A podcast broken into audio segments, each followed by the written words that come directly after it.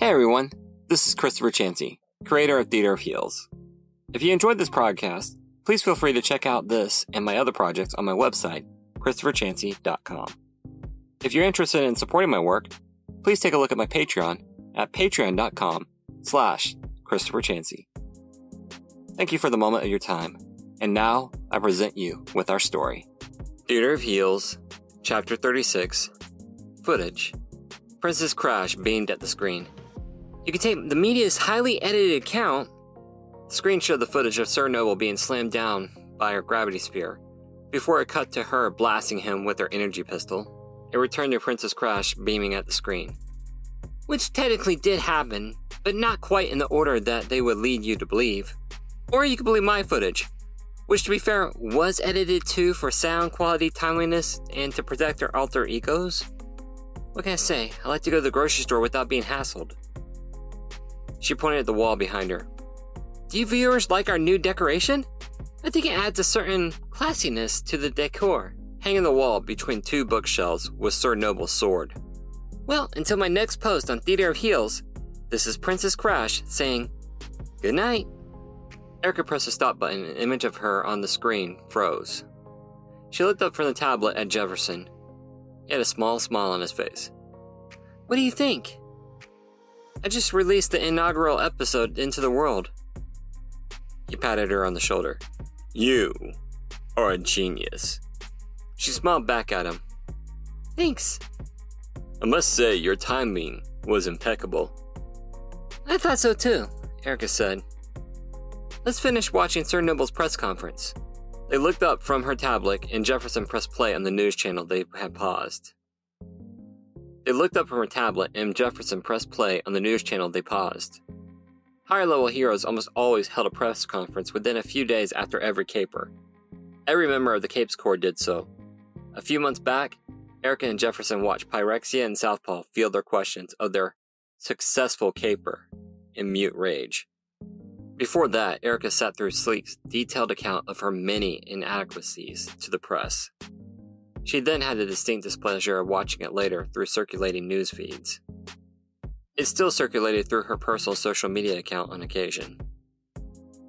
This time she was ready. As the video played, she saw the lone Sir Noble stand behind the stage with a relatively small crowd of reporters in the first two rows. The rest of the amphitheater was empty. He looked around at them stiffly. Jefferson snorted beside her. Clearly, he thought he would garner more attention. Erica snickered. Be careful what you wish for. Sir Noble! The first reporter raised his hand. He pointed at her. Yeah, Charlotte? How are you faring at your recent battle with the villainous pair, Princess Crash and Weatherman? Huh. How did I garner second billing? Weatherman grumbled. Quiet, Erica told him. I want to hear what he has to say. Sir Noble gave a dismissive wave. Me? I'm fine. It's those two are laid up somewhere licking their wounds. Erica and Jefferson gave each other sidelong looks. They didn't know what to do against my magical sword. He held up a sword that was identical to the one Erica had taken from him post battle. He slashed it through the air before stowing it at his side.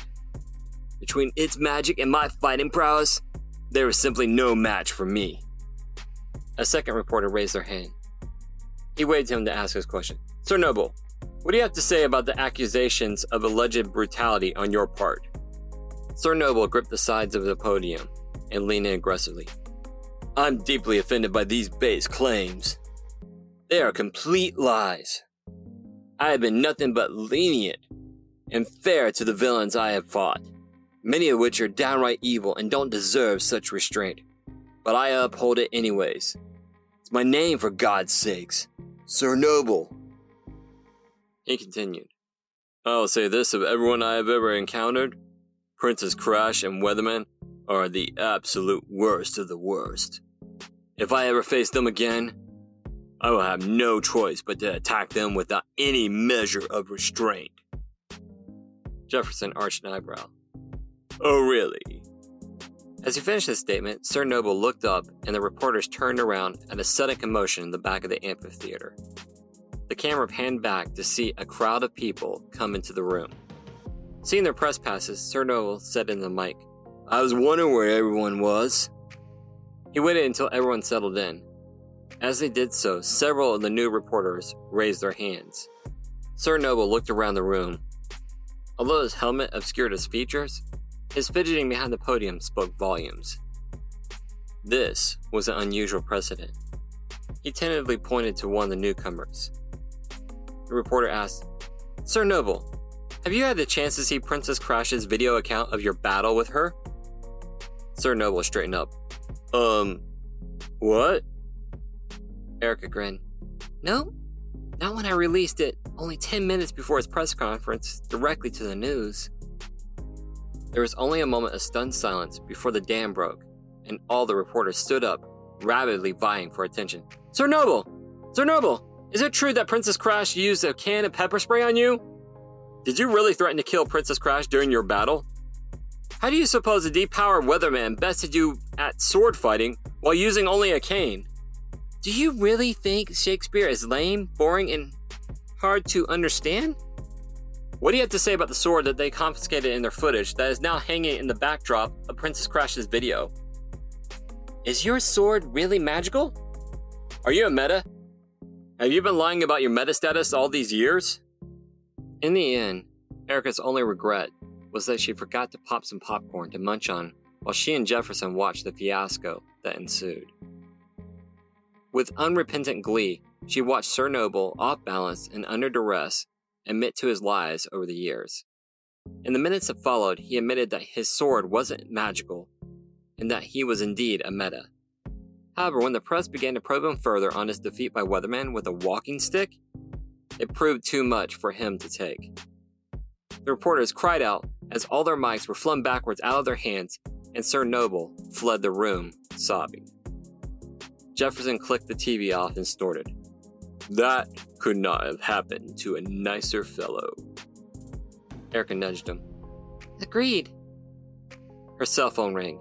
She sighed as she looked at the image of her parents on the screen. You better answer it. We both know that they will just ring it off the hook until you do. I know, she said, massaging her temple. She pressed the answer button, allowing the audio visual feed. Hello? Her parents' worried faces appeared on the screen. Sweetie? Are you okay? I'm fine, Mom. Really? Her parents gasped, and Erica winced inwardly. She had forgotten about her twin black eyes that she had received thanks to her face smacking into her dashboard. Touching her face lightly, Erica said, Oh, this, this is nothing. Don't tell us it's nothing, young lady, her father snapped. That was a hell of a bump you took when your flying car crashed. Are you sure you're okay? I'm fine. That crash looked much worse than it was, but Penelope's force field protected me from the brunt of the damage. Erica's eyes bulged. She looked from Jefferson's stunned face beside her to her parents. Aha! shouted her dad. So you finally admit to being Princess Crash. I guess I do, she said tentatively. When no head pain struck, she went on. Yes, I'm Princess Crash. Ha! I knew it! She whispered to Jefferson off screen. How is this possible? Jefferson shook his head.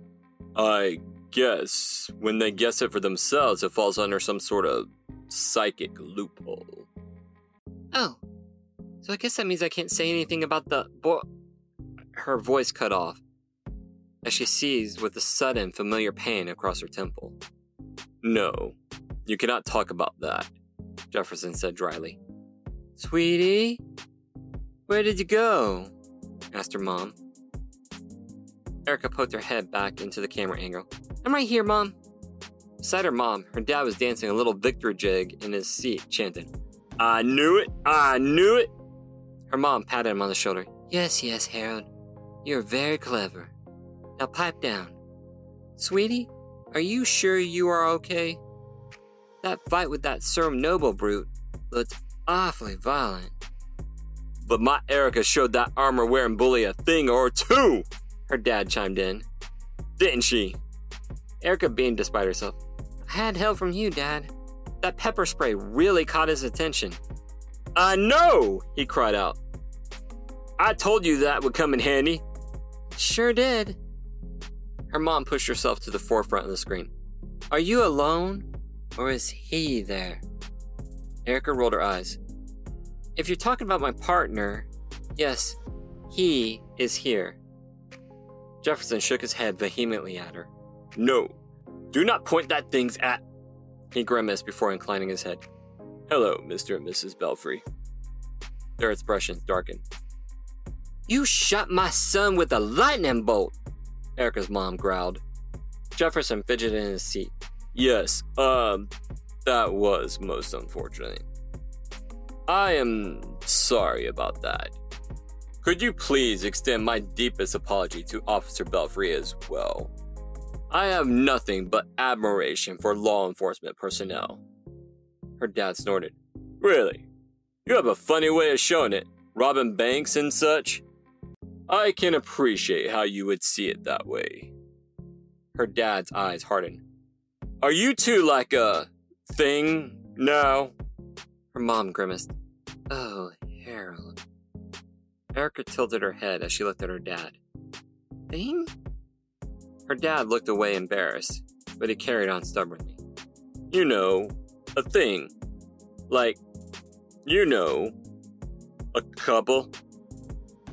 There was a moment of stunned silence where everyone stared at Harold Belfry. Then, all at once, the dam broke. What? God, no! Erica exclaimed. Beside her, Jefferson sat up in his seat. Certainly not! Her mom just shook her head. Well, how are we. Don't add me to this statement, her mom interrupted. How was I supposed to know? said her dad. Seriously, Dad? Seriously? Erica pointed at Jefferson.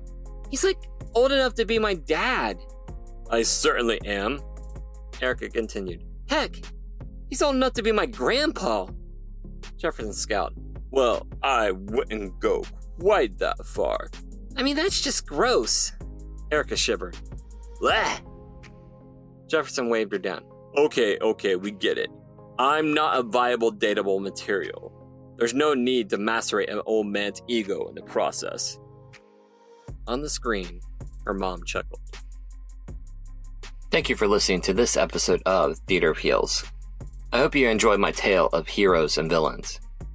If you like this story, perhaps you might like other tales created by me, Christopher Chansey. My other podcast, The Skies Embrace, is an epic fantasy that follows the exploits of the crew of the skyship the Maiden's Arrow as they navigate the perils of the clouds. I also have another podcast titled Stories by the Fire. It's an eclectic range of short stories and longer epics told in a darker ambiance. All these tales and more are available on my website, ChristopherChansey.com, and my YouTube channel. Theater of Heels and my other novels are also available on Amazon.com and other fine book retailers. If you'd like to support my work, please consider joining my Patreon family at patreon.com slash Christopher Chansey. There you get exclusive insights and sneak peeks into my work, projects, artwork, and novels, as well as get access to exclusive merch. As always, thank you for stopping by and listening. May your journey always be a heroic one. Farewell.